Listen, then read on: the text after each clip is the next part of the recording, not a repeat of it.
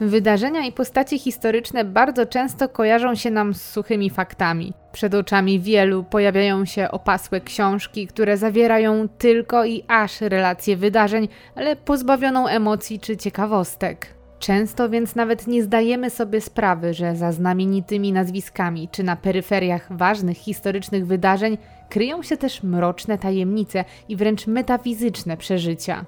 W dzisiejszym odcinku poznacie jedną z takich opowieści, gdzie racjonalna wiedza naukowa musiała zmierzyć się z czymś, co być może na dzień dzisiejszy po prostu ją przerosło. Partnerem dzisiejszego odcinka jest wydawnictwo kobiece, wydawca książki Tadeusza Oszubskiego o tytule Tajemnicze historie z pogranicza światów. Książka miała swoją premierę zaledwie kilka dni temu, a ja miałam ogromną przyjemność przeczytać ją zanim jeszcze pojawiła się na półkach. Jest to bardzo ciekawa pozycja, która wciąga na długie godziny i wprawia w zdumienie z każdą kolejną stroną, a opowiada o ludziach znanych nam z kart historii, którzy doświadczyli czegoś niezwykłego albo czegoś niezwykłego szukali, co nierzadko nie mieściło się nawet w typowych ramach pojmowania świata.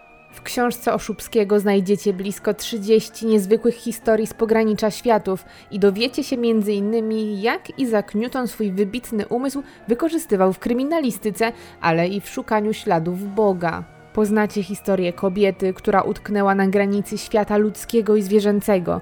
Dowiecie się też o tajnej wojskowej operacji, której głównym elementem były wampiry, Odkryjecie też drugie oblicze Heinricha Himmlera i Adama Mickiewicza, gdzie pierwszy szukał Jezusa, a drugi duchów. Serdecznie zachęcam Was do sięgnięcia po książkę Tajemnicze historie z pogranicza światów i wybranie się na to spotkanie z faktami, które nierzadko są ciekawsze niż fikcja literacka. Tymczasem razem z wydawnictwem kobiecym zapraszamy na odcinek. Jest 27 lipca 1960 roku, Nowy Jork. W wieku 96 lat odchodzi Ethel Voynich, brytyjska pisarka irlandzkiego pochodzenia. Zgodnie z jej wolą zostaje skremowana, a prochy rozsypane są w jej ukochanym Central Parku. Mimo swojej relatywnie dużej sławy, którą szczególnie przyniosła jej książka pod tytułem Szerszeń, nie pozostawiła po sobie ogromnego majątku. Nie posiadała też żadnej rodziny, dlatego wszystko, co udało jej się zgromadzić za życia, przepisała swojej przyjaciółce.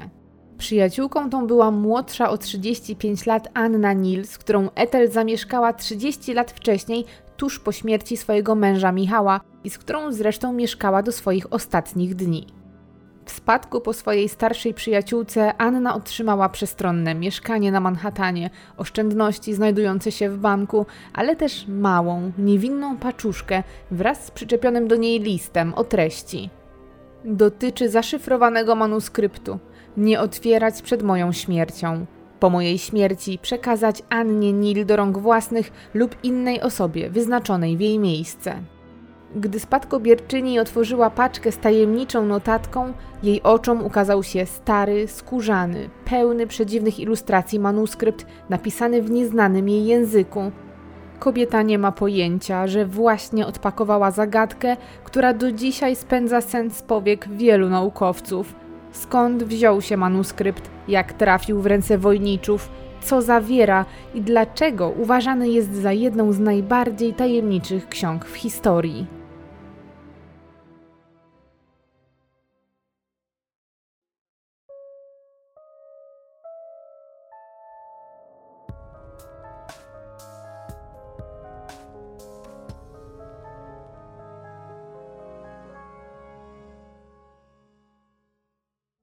1865 roku na okupowanej przez Cesarstwo Rosyjskie Litwie w szlacheckiej rodzinie polskich urzędników na świat przyszedł Michał Wojnicz herbu Habdank. Chłopiec już od pierwszych lat swojego życia wykazywał się ponadprzeciętną inteligencją, a także dojrzałością.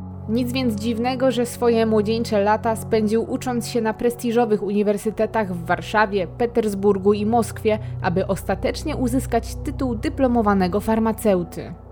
W czasie, gdy studiował, Michał poznał członków konspiracyjnej Partii Ludowej Proletariat, do której sam niewiele później dołączył. Gdy w wieku zaledwie 20 lat odebrał dyplom farmaceuty, Wojnicz szybko znalazł pracę w warszawskiej aptece – W stolicy zaboru pracował w zawodzie, ale i równolegle rozpoczął tajną działalność rewolucyjną, korzystając ze zdobytych wcześniej kontaktów.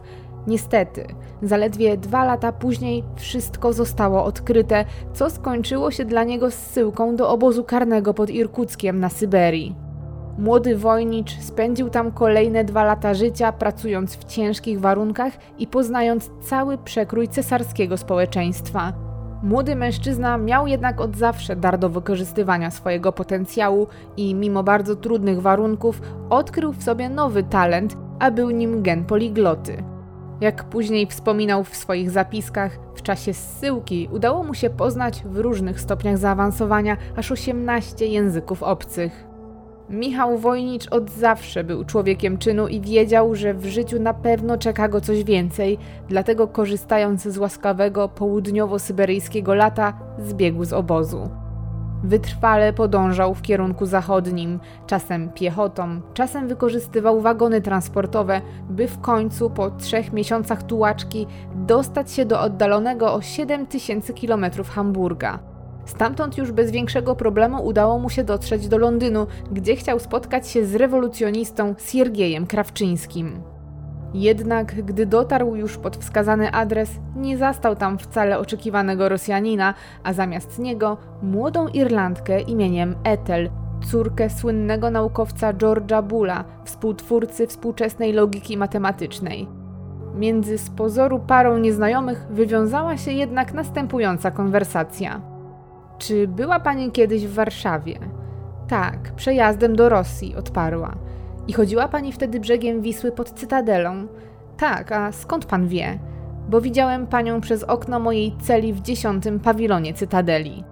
Jak się okazało, Ethel wpadła Michałowi w oko jeszcze przed jego zsyłką na Syberię, kiedy przebywał w więzieniu. Kobieta, nieświadoma tego, że jest obserwowana, korzystała po prostu z pięknego dnia w Warszawie. Niecałe dwa lata później od tej wyjątkowej rozmowy para powiedziała sobie sakramentalne tak. Kilka lat po ślubie z Ethel Michał Wojnicz porzucił aspiracje rewolucyjne, porzucił też swoją karierę farmaceuty. W 1888 roku wynajął lokal na londyńskim Soho Square i założył tam antykwariat, w którym rozpoczął kolekcjonowanie i sprzedaż rzadkich pism, ksiąg i manuskryptów. Trzeba przyznać, że Wojnicz był naprawdę dobry w tym, co robił. Kiedy przybył do Londynu, nie miał przy sobie grosza, ale w szczycie działalności szacuje się, że jego kolekcja mogła być warta nawet 2 miliony obecnych złotych. Był też oddany swojej pracy, dzięki której dosłownie mógł poszerzać swoje horyzonty. Aby zapewnić swoim klientom najrzadsze egzemplarze pism z całego świata, Michał często podróżował, głównie po Europie Południowej i Bliskim Wschodzie. Podróże ułatwiało mu też pozyskane w 1904 roku obywatelstwo brytyjskie i przyjęcie imienia Wilfrid Michael Voynich. Michał Wojnicz podróżował więc w poszukiwaniu białych kruków, a latem 1912 roku przybył w celach biznesowych do Włoch. Nie trafił tu przypadkiem, bo Biblioteka Papieskiego Uniwersytetu Gregoriańskiego znalazła się w trudnej sytuacji finansowej i, żeby się ratować, w tajemnicy wyprzedawała zbiory ze swojego kilkusetletniego archiwum. Wojnicz po długich analizach i negocjacjach zakupił 30 egzemplarzy XV i XVI-wiecznych ksiąg i pism. Wśród nich znalazła się jedna niepozorna księga bez żadnego opisu na okładce. Jeszcze wtedy mężczyzna nie zdawał sobie sprawy, że ten niepozorny zakup i zawartość księgi odmieni jego życie i stanie się obiektem jego obsesji, której poświęci pozostałe 18 lat swojego życia. Do ostatniego dnia będzie próbował rozszyfrować manuskrypt, który dzisiaj nazywany jest jego imieniem i szerzej znany jako manuskrypt wojnicza. Czym więc jest ten tajemniczy manuskrypt? To pergaminowa księga o wymiarach 23 na 16 cm, gruba na 5 cm. Składa się z około 240 stron, ale zakłada się, że oryginalnie było ich więcej. Jej strony wykonane są z cienkiego, cielęcego pergaminu, zaś okładka jest skórzana i nie posiada żadnych oznaczeń ani napisów. Z zewnątrz nie budzi więc żadnych emocji budzi je dopiero zawartość manuskryptu. Składa się on z ponad 170 tysięcy znaków, zgrupowanych w 35 tysięcy słów, które razem z kolei tworzą nieznany język albo szyfr. Większość stron ozdobionych jest starannymi ilustracjami i zdobieniami, które wydaje się, że odpowiadają treści opisywanej na danej stronie. Na niektórych stronach znaleźć można również dodatkowe zapiski wykonane w łacinie. Te jednak najprawdopodobniej zostały pozostawione przez badaczy księgi, którzy głowili się nad nią już przed wiekami. Analizując tajemnicze ilustracje znajdujące się w manuskrypcie, można podzielić jego zawartość na mniejsze sekcje botaniczną, astronomiczną, biologiczną, kosmologiczną, farmaceutyczną oraz tak zwaną sekcję przypisów.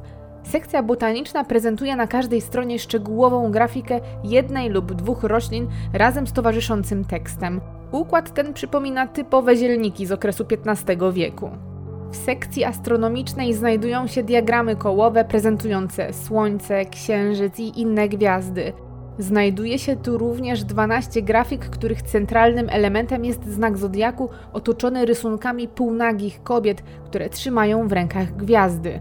Niektóre z grafik są na tyle duże, że umieszczono je wręcz na rozkładanych kartach. Sekcja nazywana biologiczną prezentuje głównie tekst. Otoczony jest marginesami, w których znajdują się ilustracje nagich kobiet. Kobiety te kąpią się w zielonej cieczy, w zbiornikach, które połączone są ze sobą przedziwnymi rurami, z wyglądu przypominają wręcz ludzkie jelita. W sekcji kosmologicznej ponownie napotykamy na diagramy astrologiczne, te jednak są niemożliwe do zidentyfikowania. Oprócz tego znajduje się tu gigantyczna ilustracja prezentująca mapę połączonych ze sobą wysepek zabudowanych zamkami i miastami. Ostatnią ilustrowaną sekcją jest sekcja farmaceutyczna, w której znajdziemy szczegółowe ilustracje wraz z podpisami do poszczególnych części roślin. Sam koniec manuskryptu stanowi tak zwaną sekcję przypisów. Nazwano ją tak, ponieważ składa się z krótkich bloków tekstu, gdzie każdy z nich oznaczony jest unikalnym punktorem. Michał Wojnicz poświęcił 18 lat życia od momentu nabycia księgi aż po swoją śmierć, aby spróbować poznać tajemnice jej treści. Chciał dowiedzieć się, co opisuje, skąd pochodzi, czy chociaż w jakim napisana jest języku. W tym celu kontaktował się z wieloma kryptologami i uczelniami na całym świecie. Z treścią księgi mierzyli się specjaliści z przeróżnych dziedzin. Kolekcjoner nigdy jednak nie zbliżył się nawet o centymetr do poznania prawdy, a jak pokazuje historia, nie on pierwszy i nie ostatni poległ przy tym wyzwaniu. Pochodzenie manuskryptu do dzisiaj pozostaje tajemnicą, jednak analiza tekstu i ilustracji pozwala wysnuć wniosek, że pismo powstało na przełomie XV i XVI wieku. Zdaje się też potwierdzać to wykonana w 2009 roku analiza wieku przy użyciu datowania węglowego to bardzo dokładne badanie wykazało, że pergamin użyty w manuskrypcie powstał w przedziale między 1404 a 1438 rokiem. Również atrament i farby użyte do wykonania grafik idealnie pasują do tego okresu. Można więc z dużym prawdopodobieństwem założyć, że właśnie wtedy powstała tajemnicza księga. Pomóc odpowiedzieć na pytanie, kim był twórca księgi, miało być też odtworzenie drogi, jaką ta przebyła, ale i to okazało się niełatwym zadaniem.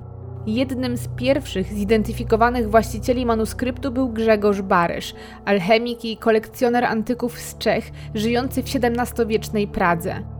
Zaciekawiony tajemniczą księgą, w posiadanie której wszedł przed laty, zaczął korespondować z Atlanasiusem Kircherem, niezwykle popularnym w tamtym czasie niemieckim duchownym i naukowcem.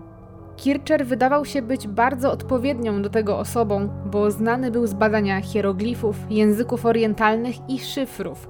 W swoich wiadomościach Grzegorz przesyłał skopiowane przez siebie fragmenty manuskryptu, prosząc o podpowiedzi, Listy te zostały odnalezione i powiązane ze sprawą manuskryptu dopiero w roku 1999. Jak się okazało, te listy były doskonałym uzupełnieniem do listu, który sam Wojnicz znalazł wewnątrz manuskryptu zaraz po jego zakupie. Wiadomość również była adresowana do Kirchera, ale jego autorem był już inny Czech, Jan Marek Marsi, rektor Uniwersytetu w Pradze i przyjaciel Grzegorza, który po swojej śmierci przekazał ją właśnie rektorowi. List ten pozwolił określić pierwszych właścicieli manuskryptu, a jego treść brzmiała następująco: Czcigodny Atanasiusie, sługo Boży, księgę tą zapisaną mi w spadku przez zmarłego przyjaciela kieruję do ciebie, mój drogi, bowiem przekonany jestem, że jedynie ty jesteś w stanie ją odczytać. Poprzedni właściciel księgi wysłał ci kopię jej fragmentów, wierząc, że uda ci się rozwikłać ich treść, jednocześnie odmawiając wysłania ci oryginału. Na szyfrowanie księgi człowiek ten poświęcił ogromny wysiłek, a owoce jego pracy załączam wraz z listem. Jedynym powodem ustania w tych trudach jest jego śmierć. Wysiłek jego był jednak próżny, gdyż sfinksy takie jak ten słuchają tylko jednego pana, Kirchera. Przyjmij więc tę księgę jako wyraz moich ukłonów w Twoją stronę i przebij się przez kraty tajemnic, o ile takowe istnieją. Znajomy mój, dr Rafael, pedagog na dworze króla biochemii Ferdynanda III, przekazał mi, że książka należała w przeszłości do cesarza Rudolfa II, który zakupił ją od tajemniczego kupca za 600 złotych dukatów. Autorem wydaje się być sam Roger Bacon, Anglik. Tu zakończę swoje knowania i Twoim wyrokom zostawiam dalsze działania, jakie należy wykonać, w związku z czym oddaję się Twoim względom i dobroci. Ten niepozorny list dodaje nowe tropy, kto był w przeszłości w posiadaniu księgi, i istnieje też pewien fakt, który wydaje się potwierdzać, że jednym z poprzednich właścicieli był sam cesarz. Wskazówką jest znajdujący się w manuskrypcie podpis Jakuba Horcickiego, szefa cesarskich ogrodów botanicznych i osobistego lekarza Rudolfa II. Najprawdopodobniej więc księga nie służyła samemu cesarzowi, a weszła w posiadanie doktora jako forma zapłaty za jego usługi. Losy manuskryptu przez kolejne lata są jednak nieznane, aż do momentu, gdy w jego posiadanie wszedł Grzegorz Barysz, który przekazał go w spadku Janowi Marsi, który to zaś odesłał go wraz z listem do Kirchera, by ten go rozszyfrował. Jednak nie był to dobry krok, bo Kircher najprawdopodobniej nigdy nie rozpoczął nad nim żadnych poważnych prac i po prostu zarchiwizował go w zbiorach Collegio Romano, czyli obecnego papieskiego Uniwersytetu Gregoriańskiego. Tam manuskrypt, zapomniany przez świat, spędził kolejne 200 lat, a światło dzienne ujrzał ponownie dopiero, gdy zakupił go wojnicz podczas swojej wizyty we Włoszech. Księga po tak długim czasie wreszcie trafiła w dobre ręce i na nowo rozbudziła wyobraźnię i pragnienie rozszyfrowania jej, jednak 18 lat usilnych prób nie zdołały odkryć jej tajemnicy. Po śmierci wojnicza jego nowym właścicielem została jego żona Ethel i przez kolejne 30 lat do czasu jej śmierci ponownie odeszła na jakiś czas w zapomnienie. Leżała zdeponowana w bankowym skarbcu, aż trafiła w ręce spadkobierczyni Anny Nil. Ta z kolei prawie natychmiast sprzedała go Hansowi Krausowi, austriackiemu antykwariuszowi, który przekonany był, że będzie w stanie złamać szyfr znajdujący się wewnątrz. Jednak i Hans Kraus przecenił swoje możliwości. Podobnie jak wielu przed nim, i on nie podołał zadaniu i ostatecznie po ośmiu latach prób w 1969 roku zrezygnowany przekazał manuskrypt do, zdaje się, najlepszego dla niego miejsca i księga trafiła na Uniwersytet Yale, gdzie zresztą pozostaje do dzisiaj. Dzięki temu, że trafiła w środowisko akademickie, przez ostatnie 50 lat manuskrypt poddawany był dziesiątkom analiz przez całą rzeszę naukowców. Mimo wielu obiecujących sygnałów, jakie pojawiały się na przestrzeni lat, ostatecznie środowisko naukowe nigdy jednak nie uznało żadnej z wysnutych teorii jako pewną i prawdziwą. Przez lata naukowcy prześcigali się wręcz w teoriach dotyczących zawartości manuskryptu. Na pierwszy rzut oka nie wydaje się być niczym niezwykłym jak XV-wiecznym kodeksem aptecznym. Za teorią tą przemawiają liczne ilustracje prezentujące rośliny okraszone bogatym tekstem, jak gdyby księga miała opisywać właściwości lecznicze i zastosowanie poszczególnych gatunków. Tu jednak pojawia się fundamentalny problem, bo nigdy nie udało się zidentyfikować żadnej z roślin na licznych grafikach. Czy więc są one jedynie wytworem wyobraźni autora? Możliwe też, że rośliny na szkicach powstały w wyniku połączenia kilku roślin w jedną, łącząc ze sobą łodygi, liście i kwiaty różnych gatunków. Pytanie jednak, po co ktoś miałby zadać sobie tyle trudu, by stworzyć liczne, szczegółowe rysunki i opisy czegoś, co nie istnieje? A być może te rośliny gdzieś istnieją, ale jeszcze o tym nie wiemy. Wśród wielu teorii dużo mówi się również o powiązaniach zawartości książki z naukami alchemicznymi, czyli średniowiecznymi praktykami paranaukowymi, które łączyły ze sobą elementy chemii, fizyki, metalurgii, astrologii, mistycyzmu, a nawet psychologii. Średniowieczni alchemicy używali metod, które w dzisiejszych czasach prawdopodobnie skategoryzowano by jako pseudonaukę. Chcieli odkryć lek na wszystkie choroby, eliksir młodości, czy substancję, która jest w stanie zamienić metale nieszlachetne w szlachetne, na przykład w złoto. Wielu alchemików szukało w swych odkryciach władzy i sławy, ale wielu też działało w dobrej wierze i niejedno z ich odkryć i teorii było faktycznie prawdą naukową i filarem współczesnej wiedzy. Wielu wierzy, że manuskrypt to właśnie zbiór wiedzy tajemnej, zaszyfrowane przepisy na nieśmiertelność czy na niewyobrażalne bogactwo. W XV i XVI wieku fascynacja nauką trwała, a na wielu europejskich dworach znaleźć można było nadwornego alchemika. Jednym z popularyzatorów alchemii był sam wspomniany wcześniej cesarz Rudolf II. Cesarz gościł nawet w swym pałacu Michała Sędziwoja, polskiego alchemika i lekarza, który dzisiaj uznawany jest za pierwszego odkrywcę tlenu. Biorąc te fakty pod uwagę, można przypuszczać, że manuskrypt został zakupiony przez cesarza, aby zasilić bibliotekę swojego nadwornego alchemika i tym samym wspierać rozwój tej nauki. Jednak ta teoria słabnie w obliczu faktu, że większość ksiąg alchemicznych z tamtych czasów łączyło wiele podobieństw i wszystkie korzystały z podobnych rozwiązań do szerzenia wiedzy. Przede wszystkim w manuskrypcie nie można odnaleźć specjalnego pisma obrazkowego, którym alchemicy prezentowali procesy chemiczne czy nazwy substancji. Próżno tu również szukać typowych symboli wykorzystywanych wspólnie zarówno przez europejskich, jak i bliskowschodnich alchemików. Innymi słowy, księga byłaby bezwartościowa dla prawie każdego średniowiecznego naukowca.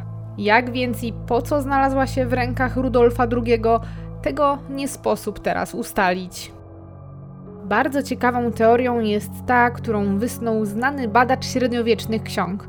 Według niego istnieje możliwość, że manuskrypt został stworzony przez znachora, ale wcale nie po to, by komuś pomagać, ale by na przykład zaimponować swoim pacjentom i zwiększyć tym swoją wiarygodność. Taka praktyka faktycznie stosowana była przez wielu wędrownych uzdrowicieli, którzy chcąc uchodzić za niezwykle światłych, podróżowali z fikcyjnymi księgami medycznymi, które rzekomo tylko oni byli w stanie odczytać. Manuskrypt wojnicza może być więc właśnie tym księgą pełną nonsensu, której zadaniem było wyglądać poważnie i wysoce naukowo.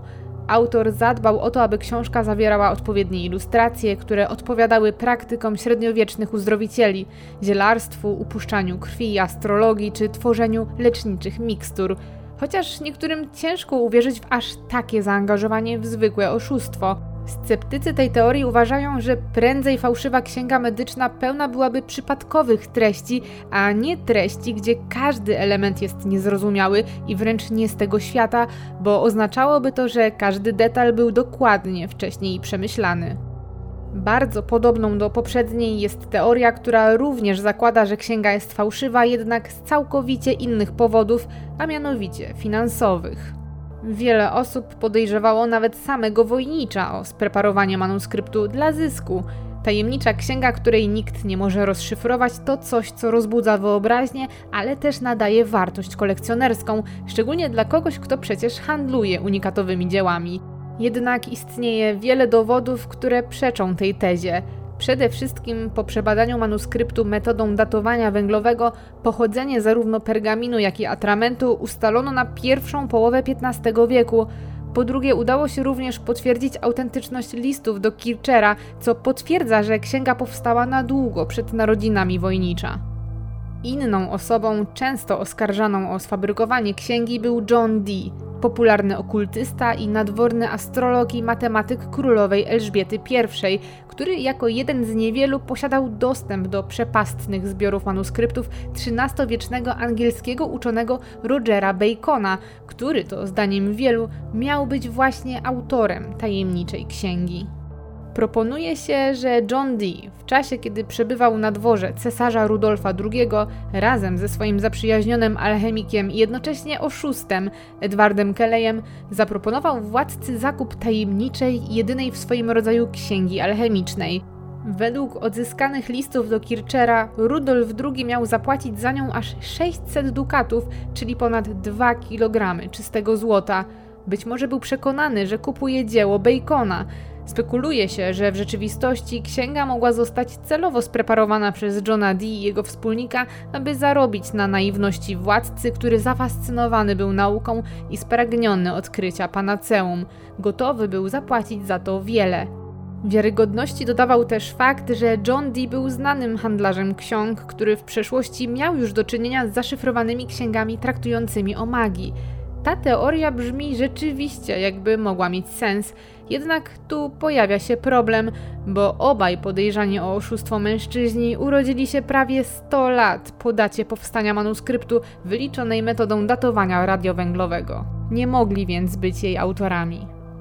W swojej książce z 2004 roku Jerry Kennedy i Rob Churchill przekonują, że manuskrypt wojnicza mógł powstać pod wpływem glosolali, czyli pewnego rodzaju metafizycznego transu, w którym osoba pod jego wpływem mówi lub pisze z użyciem tajemniczego, znanego tylko mu języka. Autor księgi mógł rzeczywiście posiadać realną na tamte czasy wiedzę medyczną lub alchemiczną i jednocześnie cierpieć na chorobę psychiczną, być może schizofrenię, która to natchnęła go, by stworzyć tego typu dzieło. Churchill i Kennedy zwracają uwagę na liczne podobieństwa z pracami żyjącej w XII wieku Hildegardy z Bingen, która doświadczała wizji pod wpływem najprawdopodobniej silnych napadów migrenowych.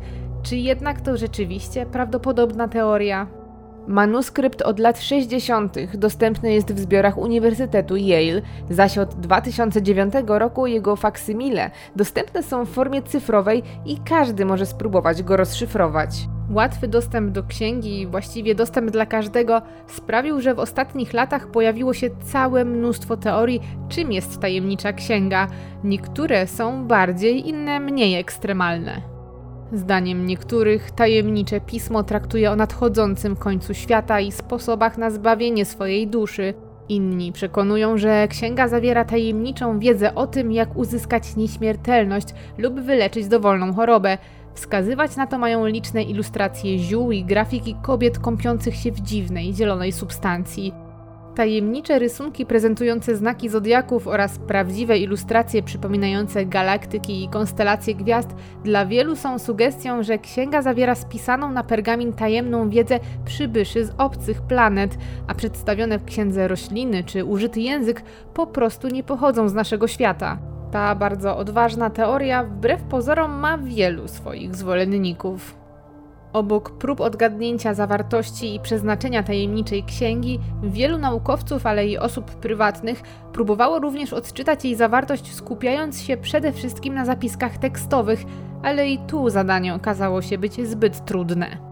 Zdaniem teorii szyfru literowego, treść księgi napisana jest w jednym ze znanych europejskich języków, jednak została ona zaszyfrowana z użyciem szyfru zmieniającego kolejność alfabetu oraz za pomocą glifów zastępujących litery, wymyślonych na potrzeby szyfru.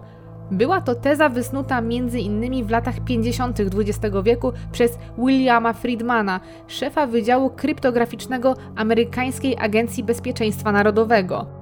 Friedman miał swoją własną metodę szkoleniową. Aby stale podnosić kompetencje swoich agentów, brał na warsztat nierozwiązane szyfry z różnych epok historii. Skuteczność jego ludzi była praktycznie stuprocentowa. Dobra passa jego zespołu skończyła się jednak po natrafieniu właśnie na księgę odnalezioną przez wojnicza. Mimo wykorzystania nowoczesnych metod łamania szyfrów, ogromnej wiedzy i doświadczenia, ludziom Friedmana nie udało się posunąć nawet o krok do przodu. Jeżeli jest to więc szyfr, jak sugeruje wielu ekspertów, to nikt go do tej pory nie złamał. Przeciwieństwem teorii szyfru jest teoria języka naturalnego. Lingwista Jacques Guy zaproponował, że treść manuskryptu napisano w rzeczywistym języku, ale z wykorzystaniem wymyślonego przez autora alfabetu. Manuskrypt zawiera wiele słów jednosylabowych o bogatej strukturze, co jest cechą typową dla języków tonalnych, takich jak mandaryński, tajski czy tybetański. Spekuluje się więc, że manuskrypt napisany jest w jednym z tych języków, ale z użyciem pisowni fonetycznej. Przy takim obrocie spraw prawdopodobnym jest, że autorem księgi był przybysz ze wschodniej Azji, który zamieszkał w Europie i podjął się próby stworzenia własnego alfabetu fonetycznego dla rodzimego języka. To miało być ułatwieniem dla Europejczyków, którzy nie byli zaznajomieni z jego rodzimym pismem. Mimo wszystko ta teoria nie tłumaczy na przykład rysunków przedziwnych roślin, które nie pasują do żadnego zakątka świata. Na przełomie ostatnich 70 lat pojawiły się też teorie innych językoznawców. Jim Child, znany badacz języków indoeuropejskich, zaproponował, że treść została spisana z użyciem bardzo wczesnego języka niemieckiego, jednak mimo tej rewelacji nie udało mu się przetłumaczyć zawartości. Jest też polski akcent. Badacz Zbigniew Banasik oznajmił, że udało mu się rozszyfrować alfabet księgi i dopasować go do języka mandżurskiego. Opublikował nawet tłumaczenia pierwszej strony manuskryptu, jednak jak szybko się okazało, udało mu się zidentyfikować jedynie kilkadziesiąt słów, które razem nie tworzyły żadnej sensownej treści. Gerard Chezer z Uniwersytetu w Bristolu ogłosił duże postępy w tłumaczeniu zawartości księgi w oparciu o język protoromański. W 2020 roku opublikował tłumaczenie pierwszych siedmiu stron, z którego wynika, że jest to zwykła księga zielarska. Chwilę po ogłoszeniu sukcesu przez naukowca, jego alma mater odcięła się od opublikowanych przez niego odkryć, poddając je jednocześnie w wątpliwość. Dzisiaj skrypt wojnicza liczy sobie już około 600 lat, a od ponad 100 jest obiektem analiz i badań wielu naukowców i specjalistów z całego świata, a także zwykłych amatorów ciekawostek. Mimo zapału i szczerych chęci, nikomu do tej pory nie udało się zbliżyć do prawdy. Wciąż nie wiemy, kto napisał tajemniczy tekst, ani nawet jaka jest jego natura. Obecnie niemal co roku przeczytać można o sensacyjnym doniesieniu, że kod manuskryptu Wojnicza w końcu został złamany, tylko po to, by ostatecznie temat ucichł lub by poznać kolejną teorię opartą na domniemaniach. Czy kiedyś więc poznamy prawdę i dowiemy się, co zawiera ta tajemnicza księga?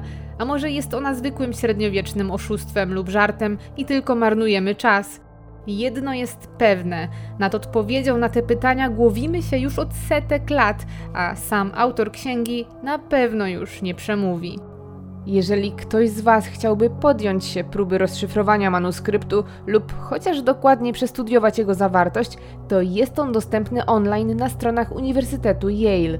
Link załączę w opisie filmu na YouTube. Historia manuskryptu to jedna z blisko 30 opowieści, jakie znajdziecie w książce Tadeusza Oszubskiego o tytule Tajemnicze historie z pogranicza światów. Książka swoją premierę miała 23 marca. Sięgnijcie po nią koniecznie i zanurzcie się w tajemniczej i metafizycznej stronie historii. Jeżeli chcesz wesprzeć moją twórczość, możesz subskrybować mój kanał, zostawić komentarz, ale też obserwować moje media społecznościowe. Zapraszam Cię też serdecznie na patronite.pl ukośnik Olga Herring, gdzie możesz zostać moim patronem. Wszystkie linki znajdziesz w opisie filmu. Serdeczne podziękowania dla moich szczególnych patronów, którymi są Karolina, Adrian, Arek, Marta H., Marta WL, Sławek, Julia, Gosia, Dawid, Olga A., Joker Hamburg, Adrianna, Maciek, Olga S., Kasia, Ania, Alina i Łukasz. Dziękuję, że jesteście.